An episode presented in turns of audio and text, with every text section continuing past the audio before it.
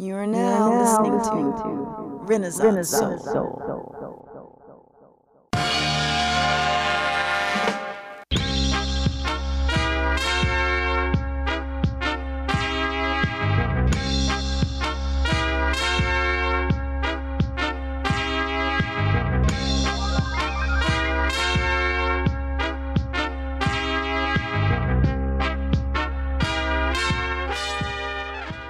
everybody, welcome to the Renaissance Soul Podcast. I'm your host, Kelly K. Fresh Frazier. For this episode, we are joined by Parker Bengry and Chris Williams. They're just a couple guys known as the Messenger Birds. And what we're going to do is uh, get into their debut album, Everything Has to Fall Apart Eventually. That was just released October 7th, 2020. Uh, we go into the origins of the band as both guys ha- who have been long close friends found themselves in countless band situations and they finally come together in 2015 to form this duo. So we do a track by track breakdown of Everything Has to Fall Apart eventually, along, along with uh, discussing the videos, the album artwork, and having Third Man Records press the vinyl version of the album. While much of this um, album was written and recorded throughout 2018 and 2019, the outlook of the world that we're living in, shown to us by the Messenger Birds on this album, is very relevant for this crazy 2020. So, without further ado, after a quick word from our sponsor, we'll uh, get into this interview with Parker Bengry and Chris Williams of the Messenger Birds and talk about their debut album, Everything Has a Fall Apart Eventually. All right, welcome back to the Renaissance Soul podcast. And joining me is the Messenger Birds. And they are not a rock band, they're just two guys. And those two guys are Parker Bengry and Chris Williams. And we're going to talk about their uh, their debut album. Their debut album is titled Everything Has to Fall Apart Eventually. How you doing, guys? Doing good, man. How are you? I'm good. I'm good. You know, just a couple guys. A couple guys, two guys became three. Oh, two, three. Oh, add one, added one. But um, so you know, to kind of you know start things off with this debut album, it's really good and really enjoyed it. Um, I tuned into the uh, to the the live stream of the you know Rust Belt Studios performance. Uh, right when it premiered, uh, you guys, uh, you know, it's re- it's just a really cool vibe. Um, you, like I really dig it, you know. Thank you, Thanks, man. We man. appreciate it. Okay, start things off. Like, what, um, you know, when did this band form, and like, what was sort of going on in you guys' lives that you know contributed to starting the Messenger Birds? Uh, I think this was like we started fiddling around with stuff in like the summer of 2014. Um, we were both kind of like on our way out of the bands we were in at the time, and we uh, we met each other playing hockey uh, in high school. We like came in our freshman year at this like Catholic all boys high school in Michigan, and uh, we were like going into this like summer training camp, and we were like weightlifting partners, and so we didn't know anything about our musical background at that point. It's just we were lifting weights and playing hockey, and um, so the summer of 2014, as we're fizzling out of these other bands, we were like getting together to watch a Red Wings game or something. Yeah. And so like our, our thing was like once a week there, we'd always get together, like, like get a pizza from somewhere, watch a game and just like hang out. And, and, uh, then we started talking about just like getting back together and jamming. Cause we had done that a little bit through high school and like played in jazz band together. And, and, uh, you know, we've been best friends forever. Um, going on what, like, So it's like 14, 14 years. years. Yeah. So so it kind of was this thing where we were like we'd never been in like a like a serious band outside of high school together and uh, the other projects just weren't really working out the way that we wanted them to at the time for different reasons guys not taking th- things as seriously as other guys or like everybody's on a different page and it just you know things things were going wrong and so we just started kind of like messing around jamming together and like, things started clicking and we were like all right well you know maybe we can actually do this and then 2015 is when we really first started playing shows Oh, nice, nice. You know, what kind of bands were you guys both in like before you started doing this? Like, you know, after high school. you know, where where were like what part of like the Detroit area were you guys playing? Well, uh, Parker was in a lot of metal bands, Mhm. and uh, yeah, he also went away to went college for a year, Chicago.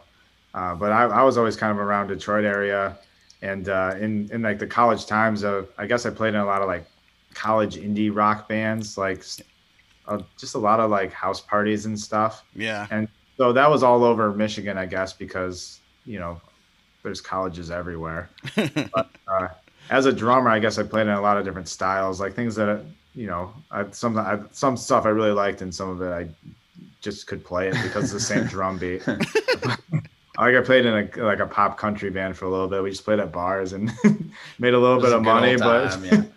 I was uh I was kind of uh like an outcast of that one. right. there to play. Yeah, I played in a lot of different types of bands. Uh, like Chris said, a lot of a lot of metal hardcore bands, like some Converge style stuff, and like then I've played in some indie pop bands, and like I've been all over the map. But like um, when I was in Chicago, I wasn't really playing much, but I had a buddy um, who lived in this kind of community house there that they called summer camp, and they hosted a lot of touring bands through there. Um, including if you're familiar with La Dispute and Touche Amore, like when they were first coming up. So like, Yeah. I saw a lot of a lot of bands that are doing really well right now that were like nobody's come through my friend's basement in Chicago, and then I moved back here and you know was doing some other band stuff. But yeah, the, the, we've been in a lot of different projects over the years and, and toured in a couple different bands and. Um, I, I mean, I would say definitely like to this point, the Messenger Birds is the most fun one just because like the dynamic between the two of us is so natural and easy and like we just don't have to worry about any anybody else coming in and screwing something up because it's just the two of us. yeah, at this point, at this point, it's like I don't even I can't even think of doing another band. Like I can't even think of like anything that would be more fun and uh, just a better like energy and dynamic and way to travel around the country than than doing it this way. Okay, so like 2015, you guys like, you know, you start doing this band. You know, it kind of it, feels good. You know, you guys are having fun to, uh, you know, playing you know shows together. What's uh, you know, what was those first things that you did that, you know, really. When, when you realize when you really realize that you you're gonna take this thing seriously because this thing could be something. I mean, I think that we were taking it seriously as soon as we started it, but we were really kind of like rebranding ourselves in terms of like we had been in all sorts of different music scenes in Detroit um, that didn't intersect the one that we were kind of coming into at the time. So we had to really kind of like start over from scratch and and uh, you know make a lot of new connections. Uh, on top of the old ones that we already had with with people at venues. Like I've worked in music venues around here in bars forever, um, so I know a lot of those people um, for the past ten years. But I think there was never a moment where we were like, like you know, this is just for fun. Like we were always taking it seriously and trying to like plan our next move and figure out what the next step was or like who was the next person we needed to kind of like connect with to to get to that next level. Um that we're we're pretty calculated in that way. I don't think we've ever just kind of like like sat around and be like well maybe something will happen or maybe it won't. Uh, so i mean we we try to be as as calculated and prepared as we can be to to keep pushing things where we want them to go. I think something that's really helped us with that too is uh, the the people who were in the Detroit music scene who wanted to put on big shows with us, people who wanted to work with us, and the way that the the fans who who came out to those shows uh, interacted with us and everything helped us just keep pushing harder. Mm. And uh, even though we were yeah committed the the whole time, it's it just made it easier to to do it and to do it bigger just with everybody else's energy. And, you know, during that step where you're sort of reinventing yourselves, you know, was there anything that you had to be honest about yourselves and like let go from the past? Um, honestly, I think that it was more of a relief just that we had started doing something that was just the two of us. Because, like I said earlier, um, you know, we have such this like natural best friend brotherly dynamic where, like, you know, we don't really have like real fights.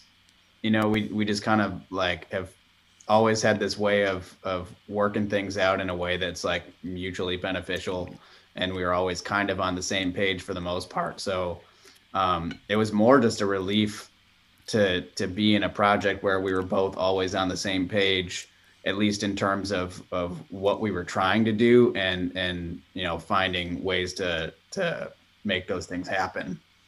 From going from like five or four people in a band down to two we've definitely had to i think like grab more rather than let things go. We've had to build ourselves up and pick up new uh, skills and like mindset on how to how to work things. I think the hardest part uh, of that it was like when you are in a five piece band or a four piece band you have more things like on on a in a live stage setting where like if you have a uh, make a mistake it's covered up a little bit more by the other four guys. And it's just the two of us like it, it really at first is like all right all eyes are on us. We got to really really have our shit together. And uh that was i think the the more difficult part but the other stuff really made it easier. There was you know less logistics to be worried about mm-hmm. not not as many schedules to kind of like coordinate and figure out who has this on what day when can we practice like it's it's a lot easier for us to manage. You know there's definitely been band in bands that have become popular that were just uh, a two-piece band. Um, you know at what point were you were you guys just like let's you know let's do that. Let's just do it be a two piece band.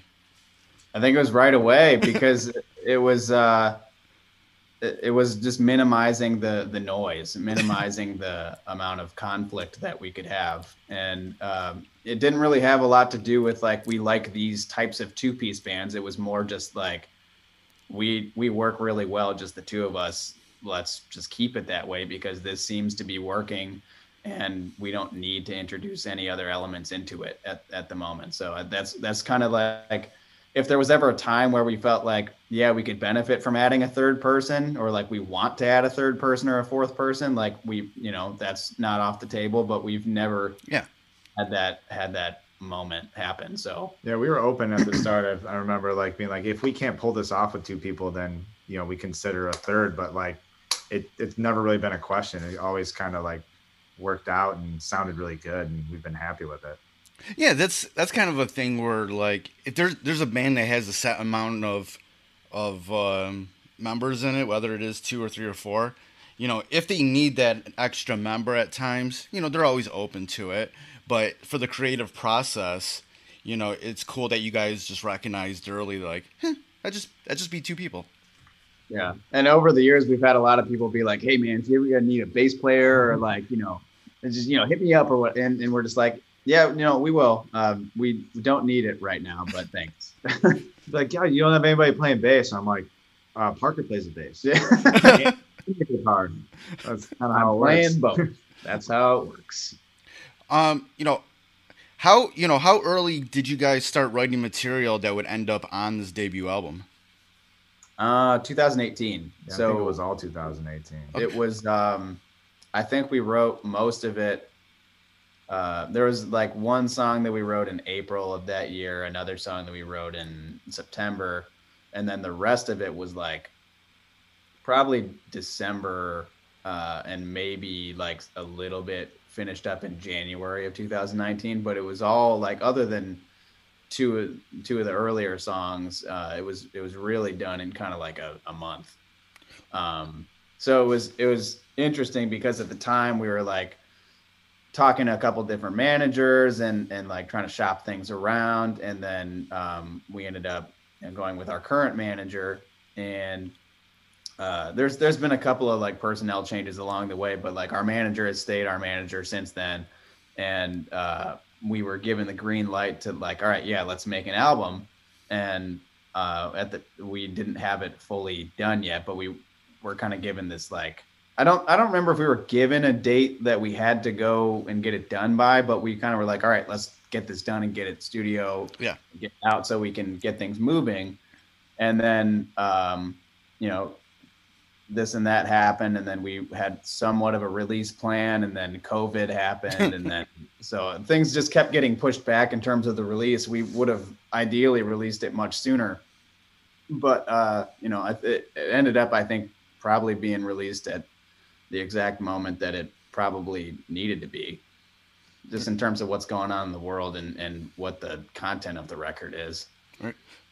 What were you, what were you guys uh, performing before you started writing for this album? Any of those songs? How many songs did you write? You know, before that. Um, yeah. like five or six. There were yeah, there were there were probably a good five or six songs that we had. Uh, some of them we don't play anymore. Some of them are on um, an EP, uh, the Good Years EP that we mm-hmm. still play a few every once in a while. But yeah, we we had some old old songs on like a, a, demo that maybe exists somewhere in the world still and then we had that ep and then uh, every once in a while we throw some covers in like we we frequently play a, a nirvana cover um, we we love uh, playing breed oh, and then that's a we, good one we've done a, we've done a couple others over the years but uh, yeah it was mostly just those like five or six old songs and then a cover sprinkled in here and there you know what's sort of like the difference in your guys' opinion of that old material and then the stuff that would be on the album well, the old stuff is definitely more garage rocky,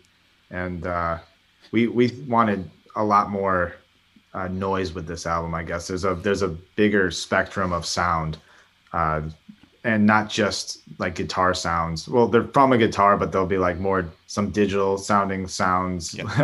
That makes sense. Spacey sounds, aggressive, harsh ones kind of like synthy stuff. I mean, there there are some actual synthesizers on the record too, but there's there's some um, different like pedals that we use that kind of make my guitar sound like instruments that it isn't.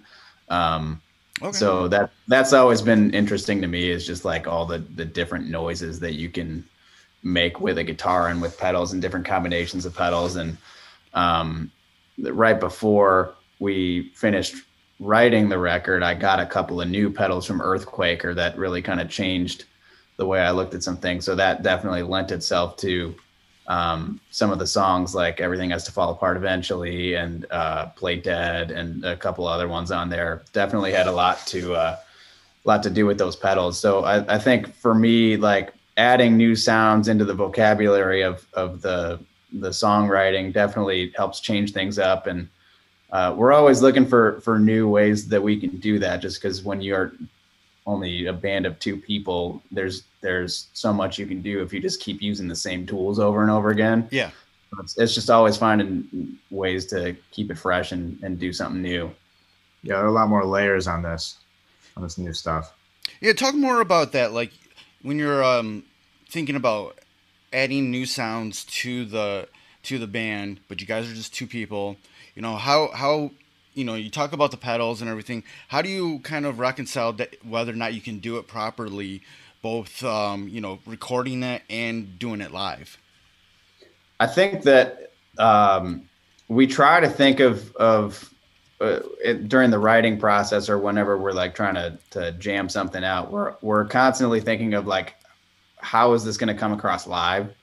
And so before we take anything to the studio, we already kind of have an idea of what that's going to be. Um, and I think a lot of times we write songs to be live songs as opposed to just like straight up album songs. So 90% of, of what you hear on the album is pretty much exactly how we play it live, give or take, you know, and a little instrumentation here or there. But um, it's a fun little challenge because you do all these things when you're writing and you're thinking like can we pull it off live? And then you play around. It's a bunch of you know parker messing around with tones and knobs and like practicing a ton and trying to get the make sure the vocals are there and everything. And yeah it's it's pretty it's it's a little challenging but I, I think we pull it off very well. I think more often than not what happens is if like if we're working on something and i just have this feeling like it's not working or like it, it doesn't sound the way I envisioned it, I I toss it away like at least temporarily and I'm like, yeah, let's uh let's stop working on this thing. I don't think it's it's doing what we want it to do and then go to something else. But it's it's always it always comes from a place of uh, what's this going to sound like live? How's it going to come across? What kind of part is this or what kind of vibe are we trying to convey? Um, and then we go from there. So if, if it's working, we keep going. If it if it's not working, we don't force it. We just kind of put it to the side or completely disregard it, and then move on to the next thing. At the you know at the time where you kind of have this, you know, deadline in your in your minds about finishing this record, when you start um, writing, recording more uh, more tunes. You know, aside from maybe just the sound, what what else did you want to accomplish with this debut album? I think mostly, like, because we were just talking about this recently, uh, was that we really wanted to get away from the idea of us just being this like garage rock two piece, because that's what so many of the the two pieces that are are super well known are. You know, you think about the White Stripes or the Black Keys, um, who you know now isn't really a two piece anyway, but but they all were these garage rock duos that had kind of similar sounds and um, when we first started, that's kind of what we were pegged as, and and the two of us both knew, you know, that's not the band we wanted to be pigeonholed as because we have such a diverse um, catalog of of um, influences. So we wanted to really make sure on this record that we were bringing out all those things that that are a part of who we are as musicians and and kind of broaden the spectrum of what our sound can be. So it's not just a garage rock song or it's not just an alt rock song. It's that you know it can be a lot of different things, and I don't think that um, genre doesn't matter to us as much as as uh, people might think it does. nice, nice. Let's um let's get into the the actual album itself and you know t- talk about the each song. Um, just you know, for each song, uh, just want to you know know about anything interesting about you know the the theme of the song, recording it, or whatever.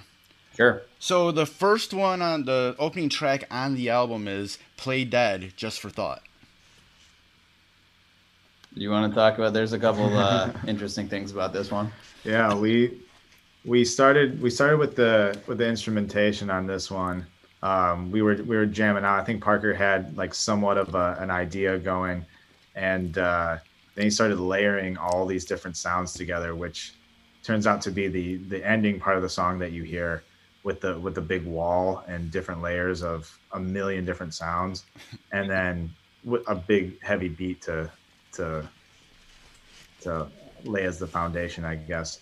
And uh, that the lyrics of that one uh, were written a little bit before we were touring. Uh, driving. I was driving the mountains, and Parker was just looking up like current event articles.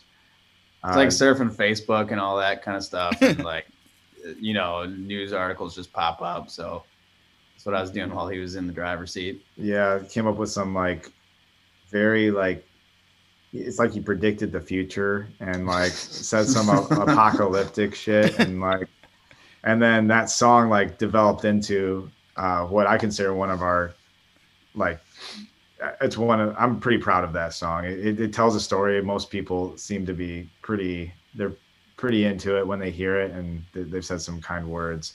And uh, that one also turned into like a 2020, a very 2020 song. Like it, once the pandemic hit, we're like, we need to like we need to throw this one out there for everyone to hear. Yeah, that wasn't originally going to be like a single from the album. That was just supposed to be an album song and a live song, and um, then when uh, we we released a single like I think in March, just when we started like we were about to hit lockdown, and uh, then like a month or month and a half later, maybe we were like, well, uh, this song seems pretty appropriate. Let's make a weird video and let's put it out. And so, uh, yeah, that it went from being like that we're not going to release this until the album comes out to like this seems like we should probably just put it out now. So our, our change our our, our uh, plans always kind of like change on the fly just because we don't have a lot of stuff uh, like holding us down because we're an independent band and you know our, our manager is pretty supportive of our ideas and and really helps us go for like she's usually on the same page again. Like we have this team of, of people that we're working with that that all seem to be kind of like really in sync. uh, which is nice. It makes things super easy for us. Yeah, Um, we've been fortunate to not butt heads anywhere yet. yeah, we haven't we haven't uh, gotten ourselves in a situation where we're like, nope, I don't like where you're going with that. Uh, we're not. We're, this isn't working. Uh, the next song is of You- uh, Chris double tracked drums on that on that song. oh too. yeah, I also Oh. use bigger drums than uh, what I usually use. oh, Bigger drums and bigger cymbals. all right. The next song on there is Phantom Limb. Yeah, that was our big one. That was the first, uh, second one we released on Yeah. this album. That was the one that really kickstarted a lot of things, though. Uh, that got uh, put on a couple of pretty big Spotify playlists uh, when it was released, and and it kind of blew things up a little bit. So it was uh, the first song that people really kind of identified with us on a, a larger scale, and uh, kind of set things in motion for this album to be made. So that's, I mean, that's most of what I have to say about that one. But uh, I think The music video is pretty interesting for that one because uh, Oh, we, we were in. Detroit. Uh, I don't know if you saw the music video or not. It's uh, Parker running in a bunch of different spots in Detroit. We went to like 35 locations. and two days, and I was uh, sprinting for all of it it. was like September, and in Detroit, September can be like chilly in fall, but it just so happened to be uh, 95 degrees. degrees. Exactly. Exactly. So Parker's wearing full denim, like uh, Canadian tuxedo, as some people call it, and sprinting black black denim. So it's it's absorbing wow. yeah. yeah, and everything's sprinting. extra hot in that. a hundred times sprinting, and uh, I just kind of got to to help and watch and set up my drums. Just sitting in the background, like, "Hey, dude, you good? You need some water?" I was like, this is uh, I don't know if Parker's regretting this uh, music video idea at this point or not. How'd you feel Yeah. the next day?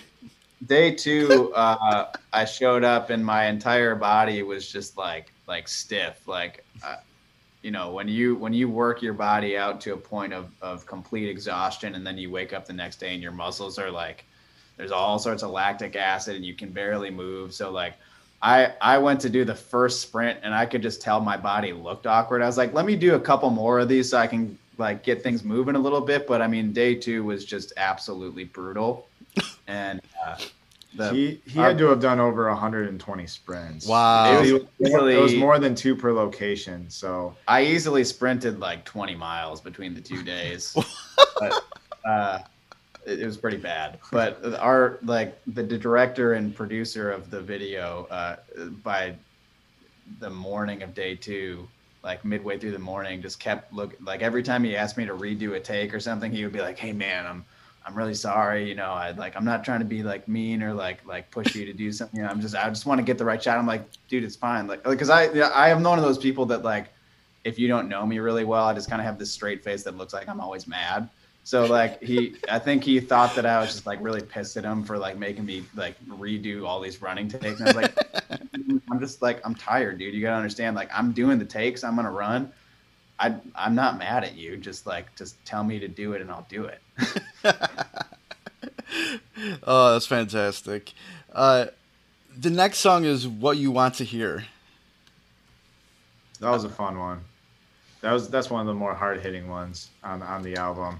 Big Uh, rocker. Yeah, that one I guess kind of sounds more like our garage rocky roots that we that we came from. Uh, definitely could be like a like something you hear at a sports game or something. But uh, I thought something that was fun from that one was recording it in the in the studio and uh, the you hear this like Jake being yelled at the beginning of the song. That was fun. We kept that in there because that was our our uh, producer had an intern named Jake and Still uh, has an intern named Jake. Still has the intern named Jake. Jake's a really good guy, super helpful, but Steve still yells at him anyway. And he'll be right next to him and he'll scream Jake right at him. So yeah, like you can't communicate with him at a normal volume, so he has to constantly scream Jake, even if he's a foot away from him. he him. says it the same way every time too. So we recorded all his Jakes and he layered them over each other. So if you go back and listen to that song and, and hear the, the very start of its song, now you know what that is. that's fantastic. That's not me yelling. That's that's our producer Steve. what um okay the next song is self um self destruct. Yeah. Um, so that one was the first one we released that's on the album. Um, and that was, I think, April, like mid April of 2018. Yeah, that was April 2018.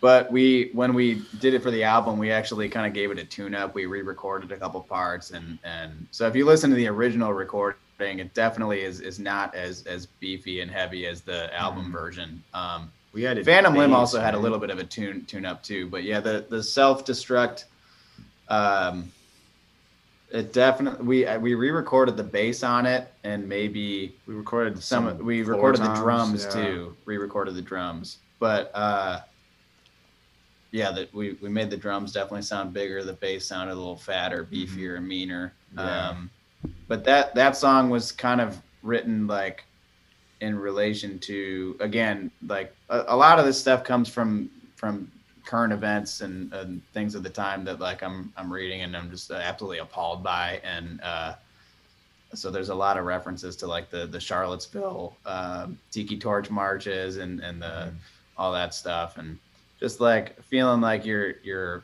you're living in a time machine and and seeing stuff that should have been happening like 70 years ago Yeah, And Yeah. never happened again. Right. And here we are. here we are Here we are again. 1940s America, Germany. I don't know, whatever- you want to call it. Um, yeah, you mentioned a couple times about like going back and beefing up uh, some of these songs from when you first recorded them. What was sort of like the, you know, the experience in the studio working with Steve in regard? What did he bring to this album? A lot. Yeah, he's he's super. His mind's always going with uh, creativity when it comes to sounds and noises, and he he had some of the ideas for some of the filler sounds that that you'll hear in uh, I think Play Dead and uh, No Pardon have some uh, big sounds in them too. where- He's got a wealth of uh, of just different tools in there and, and pedals that are actually there's a there's a couple pedals at the studio that are built on site by the owner Al uh, Al Sutton and um, a lot of really cool like fuzz pedals and and then some other just wild sounding stuff. And um, some like a couple of like the DIs and preamps that they use are, are all made there.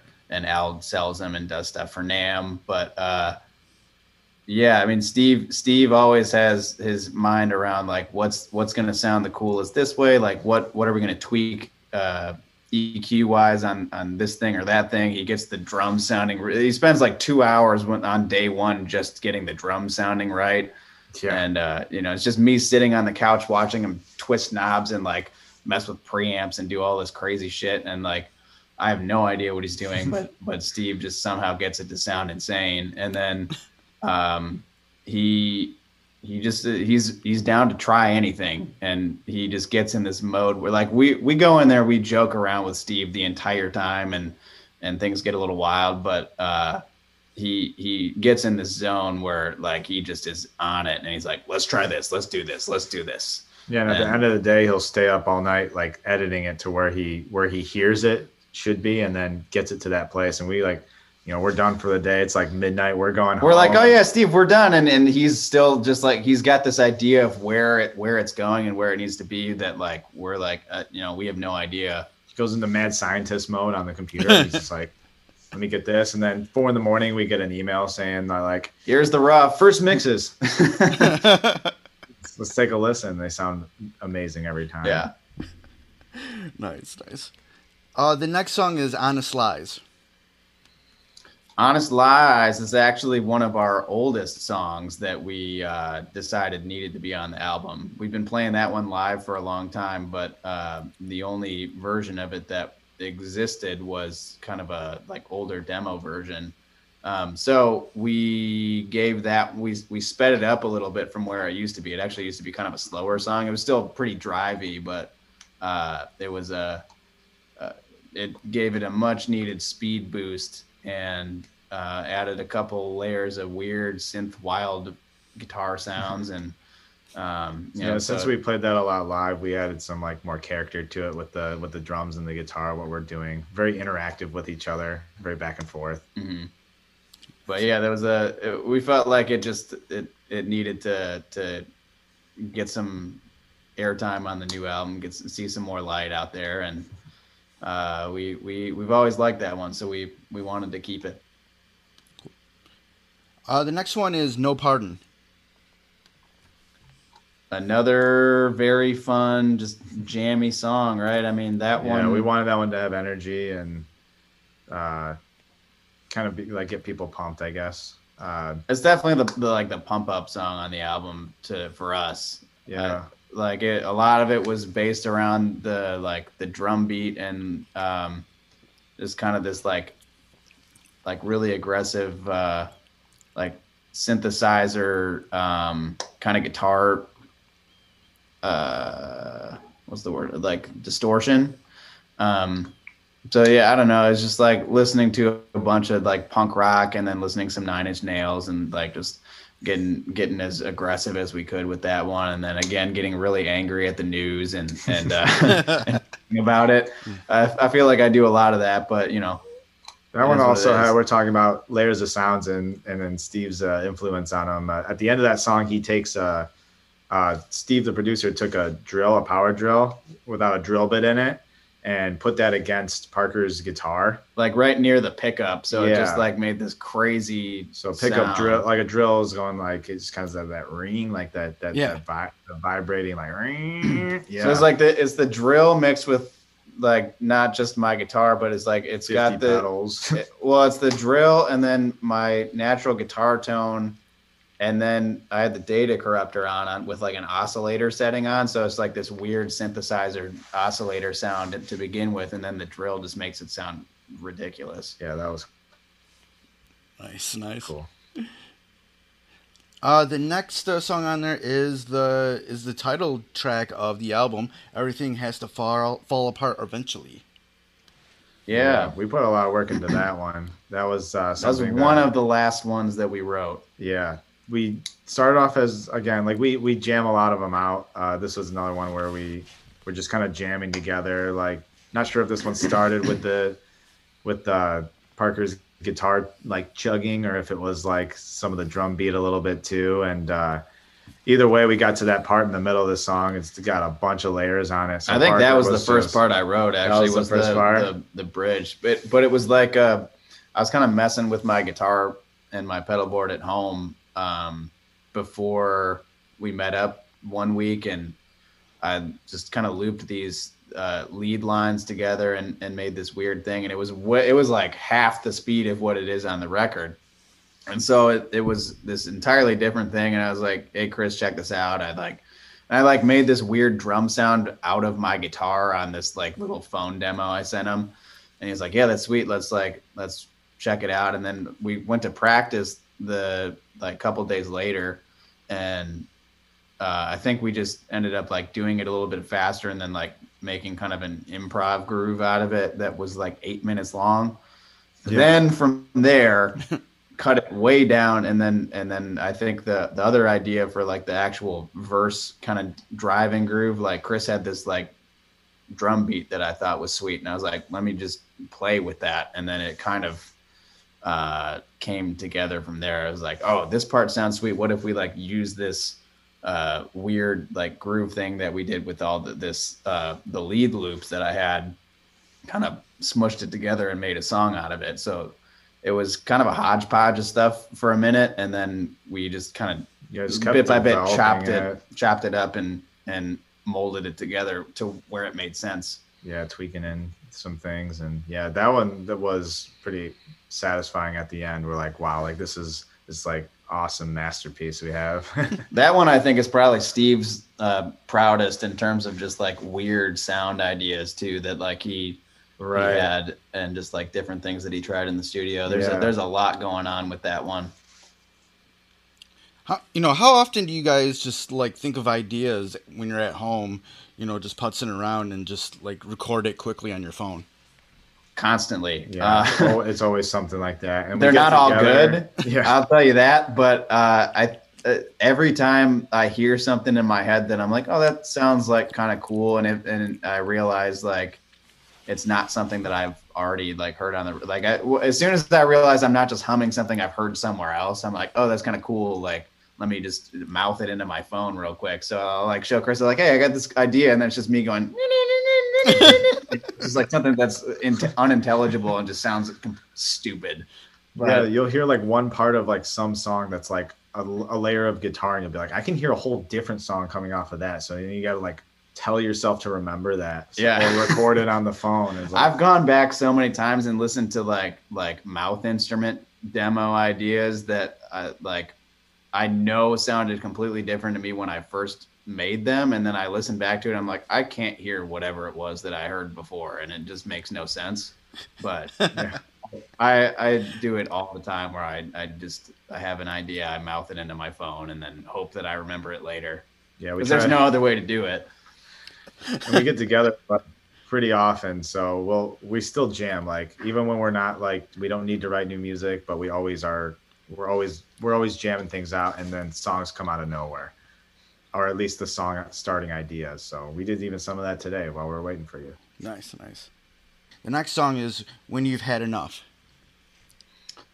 Yeah, this one was uh this one was me. So it was Um, all all Parker. I I don't remember um, what the specific like motivation was to write this one, but I think we were coming to the end of of writing the album, and I was like, you know, we we have a lot of like really uh, heavy hitting songs on here, and like I think we need something to break it up a little bit, and. Um, I had been just kind of messing like I uh, we're super into like indie folk rock stuff too, um, which you know you may not have gotten from like hearing our older stuff or hearing us play or seeing us play live. Like we're we're pretty wild and and and loud, but um, it's definitely like a big part of our our musical influences is the the folk rock stuff. Like I'm big into Bright Eyes, Conor Oberst.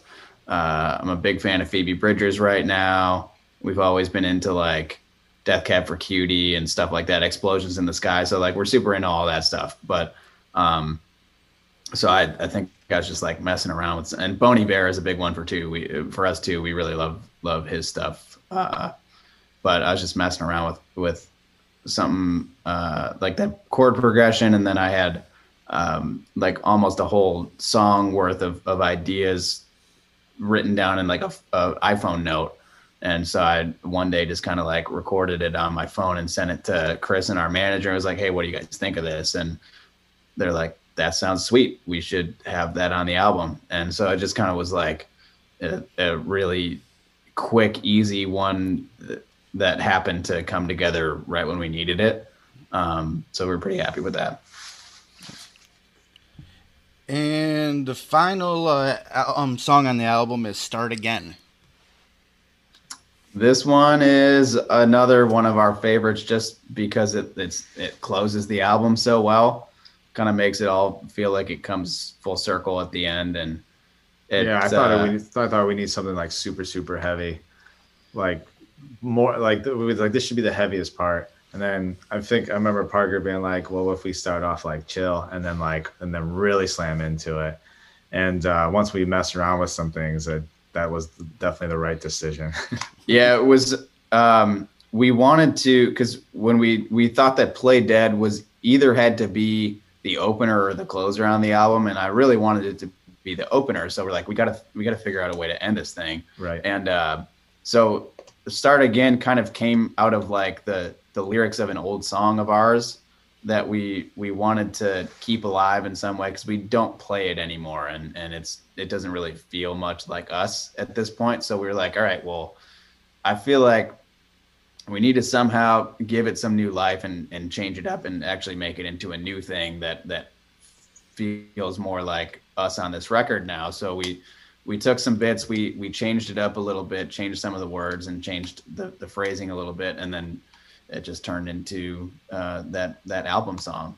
Um, but but it really was like let's let's kind of transition out of this kind of soft dynamic out of when you've had enough start with something that like really eases you into it and then just slams you as soon as it really comes in and and and ends the the album on a an explosive note. Talk about the the sequencing of the album. What did you want to accomplish with that? You know, it's uh, it's funny because we thought a lot about the sequencing, but I think it almost like the more we look back on the album, the more it makes like even more sense than we ever thought it did. I don't know if you feel that way, oh, yeah, but definitely. The they kind of put themselves into play. We we started with a couple that were written spread a, spread apart from each other. I mean, they were early 2018 was the first one, end of 2018 was the next one, and then we just wrote a couple more, and that kind of filled in the blanks, and then we kind of just grew after that. If you're talking about, we we wanted to to have a, a lot of big, powerful songs. I guess is probably how we started. Uh, and then when it came to think about an album, it's like we want to put a lot more in there. So we just filled in the rest of the blanks with some lurking, building intensity.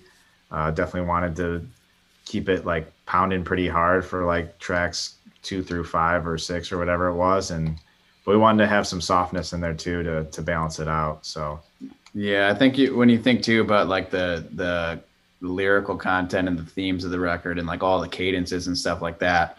Um, the, the dynamic of the music really kind of follows the storyline. Is like all these kind of changing uh, vignettes with different narrators and, and this and that. Like it all goes through this this kind of roller coaster of like it starts with the the apocalyptic vibe and play dead and and things are going to shit and everything's gonna die and and whatever tensions are growing and, yeah and uh you know it just it, it gets aggressive it gets more aggressive it kind of chills out a little bit you know something gets more super aggressive very aggressive gets really chill and then things are looking up a little bit and then all of a sudden it's right back to uh you know things are exploding and, and More going wrong. chaos. yeah chaos Right when you think everything is going to chill out and be good, it comes back without you being ready for it. Nice.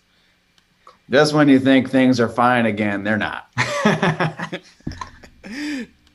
You know, after listening to the album and just hearing you guys talk about the making of it, um, the album artwork is kind of obvious, but talk about the you know the making of the the album artwork. that was really fun. Uh, yeah, the the idea came out with uh, start off being let's put something on a TV, and uh, it was like okay, let's let's try to get like an old TV, and we found the old TV pretty easy. It's like sweet. It's like what if we have something on the TV and we set it on fire? so and then uh, and then it only made sense to smash it after that. So that's what. Perfect. But Yeah. uh, the TV is like uh, it's kind of like the portal of how people receive their information, and it's like classically been that way for geez since the fifties, right? Forties, fifties when yeah, they fifties started is wa- when like when you know TVs were um, getting into homes a lot more.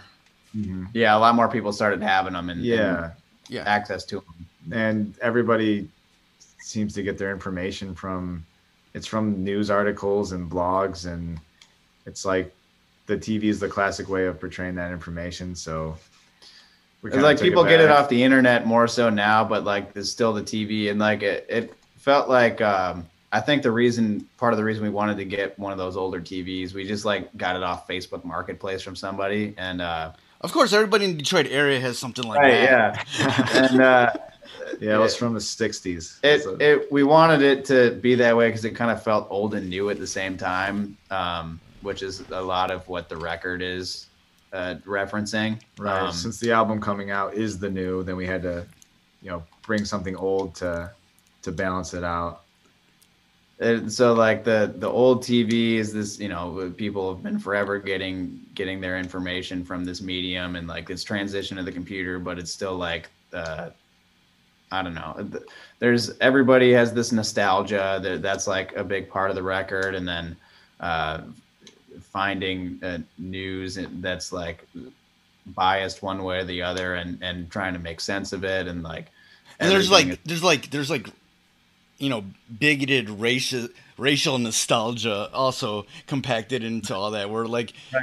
are we in the fifties again? you know? Exactly. Yeah. So I think that the TV was part of that, and and Yeah, with uh, all the information that is like contradicting itself and just confusing to try to process all of it and then that's kind of where you get that like on on fire it's like my head feels like it's on fire because the tv's giving me or internet whatever news is just like giving me all this different information Yeah.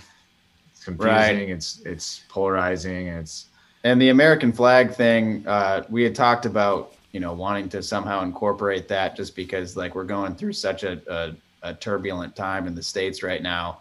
Um, and it's weird because it almost doesn't even feel like the election's right around the corner right now. Like it, it just because we're all stuck at home still in some way. I mean, we're going to work, but like we're still in the middle of a pandemic and uh, there's only been one debate and then like the two weird dueling town halls that happened and all I don't know. The things things are just like uh, very different from how they normally are.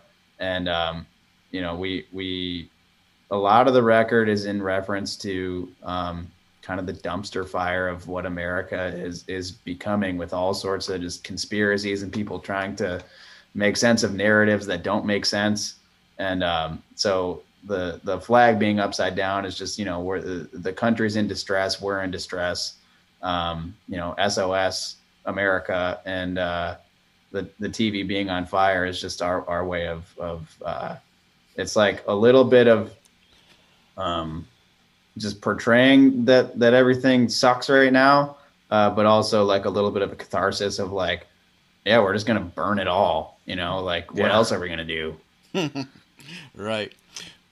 Once you had this album done, it was everything was mastered. It was complete. You know, what was your feelings about it? You know, during those first listens. oh we couldn't stop listening to it man we're excited we just wanted everybody to hear it we're yeah We still want everybody to hear it. Not enough people have heard it. We want yeah, more. we want it out there we want everybody to hear it You know, what do you feel like is what what do you want your listeners to get out of listening to this album? Um, I mean, hopefully there's some sense of uh, of hope in the the human condition of like you know every everything uh, that we go through is is some manner of suffering in some form, and like when nothing makes sense, you know, you know, hopefully we're coming to that point where like it's sort of like that that ultimate climax where like everything just comes to a screeching halt and it's it, everything's burnt down and, and destroyed and then we have to rebuild it somehow. So it's it's you know things are terrible right now and hopefully we can sort of find our way out of it as a, a collective unit yeah of, together. uh, you know community and and whatever. So that's that's like hopefully what the, the overarching message is from the album that people take away but we we've always liked to write things in in somewhat of an open-ended open interpretation kind of way. I think that that's what we've always appreciated from uh, music literature art in general. So uh, that's that's where our heads are at. Yeah hopefully people who are listening to it too can find some familiarity with the songs and then also hear some of the new things that we're doing that maybe they haven't heard before You know, this album came into fruition like during a pandemic. You know, how did you guys sort of keep your minds, you know, straight about, you know, not giving up on it or feeling lost during this time?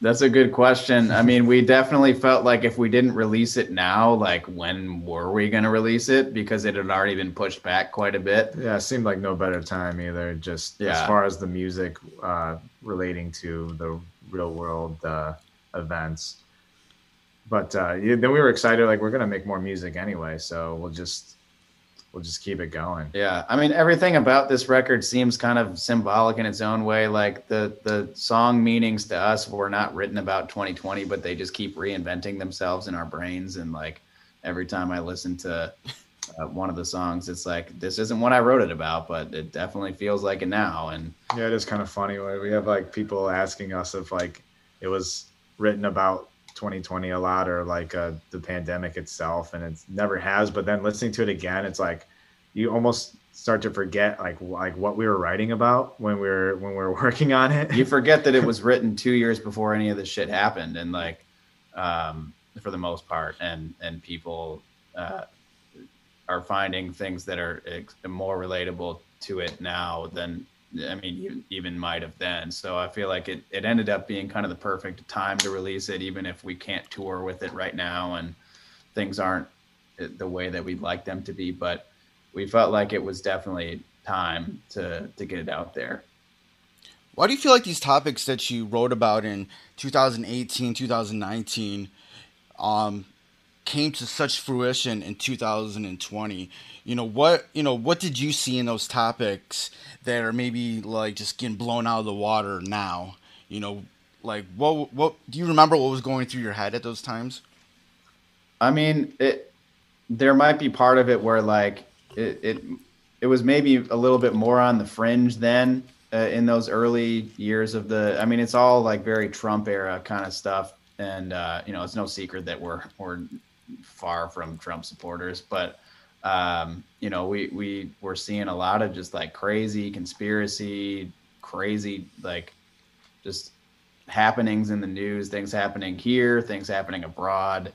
Um, just like things you never would expect in in modern day world history to to be happening um, at the scale that they're happening, and uh, it, it, was almost like people were forgetting their own history, and so um, I think it was more of like looking at what's going on and seeing the direction it was headed and being like, I don't like where this is going, and it's it's this isn't done. It's gonna get worse and so that's kind of like where. So we wrote about where it was going, and then, and then it, actually, it actually got there. Yeah.